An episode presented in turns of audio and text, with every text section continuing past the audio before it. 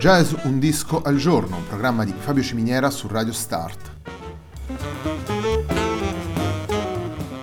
Jazz Un disco al giorno è la striscia quotidiana dedicata alle novità discografiche legate al mondo del jazz. Il programma va in onda tutti i giorni, dal lunedì al venerdì alle 18 su Radio Start.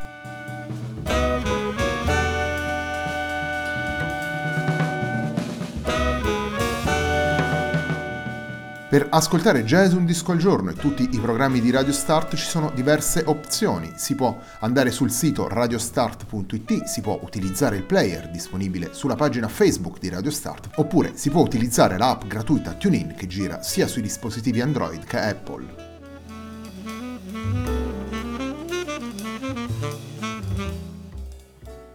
La pagina di riferimento del programma è facebook.com slash il tempo di un altro disco e l'hashtag di questa trasmissione è jazz un disco al giorno. La sigla che accompagna tutte le puntate di Jazz un disco al giorno è Hackerblatt di Marco Di Battista.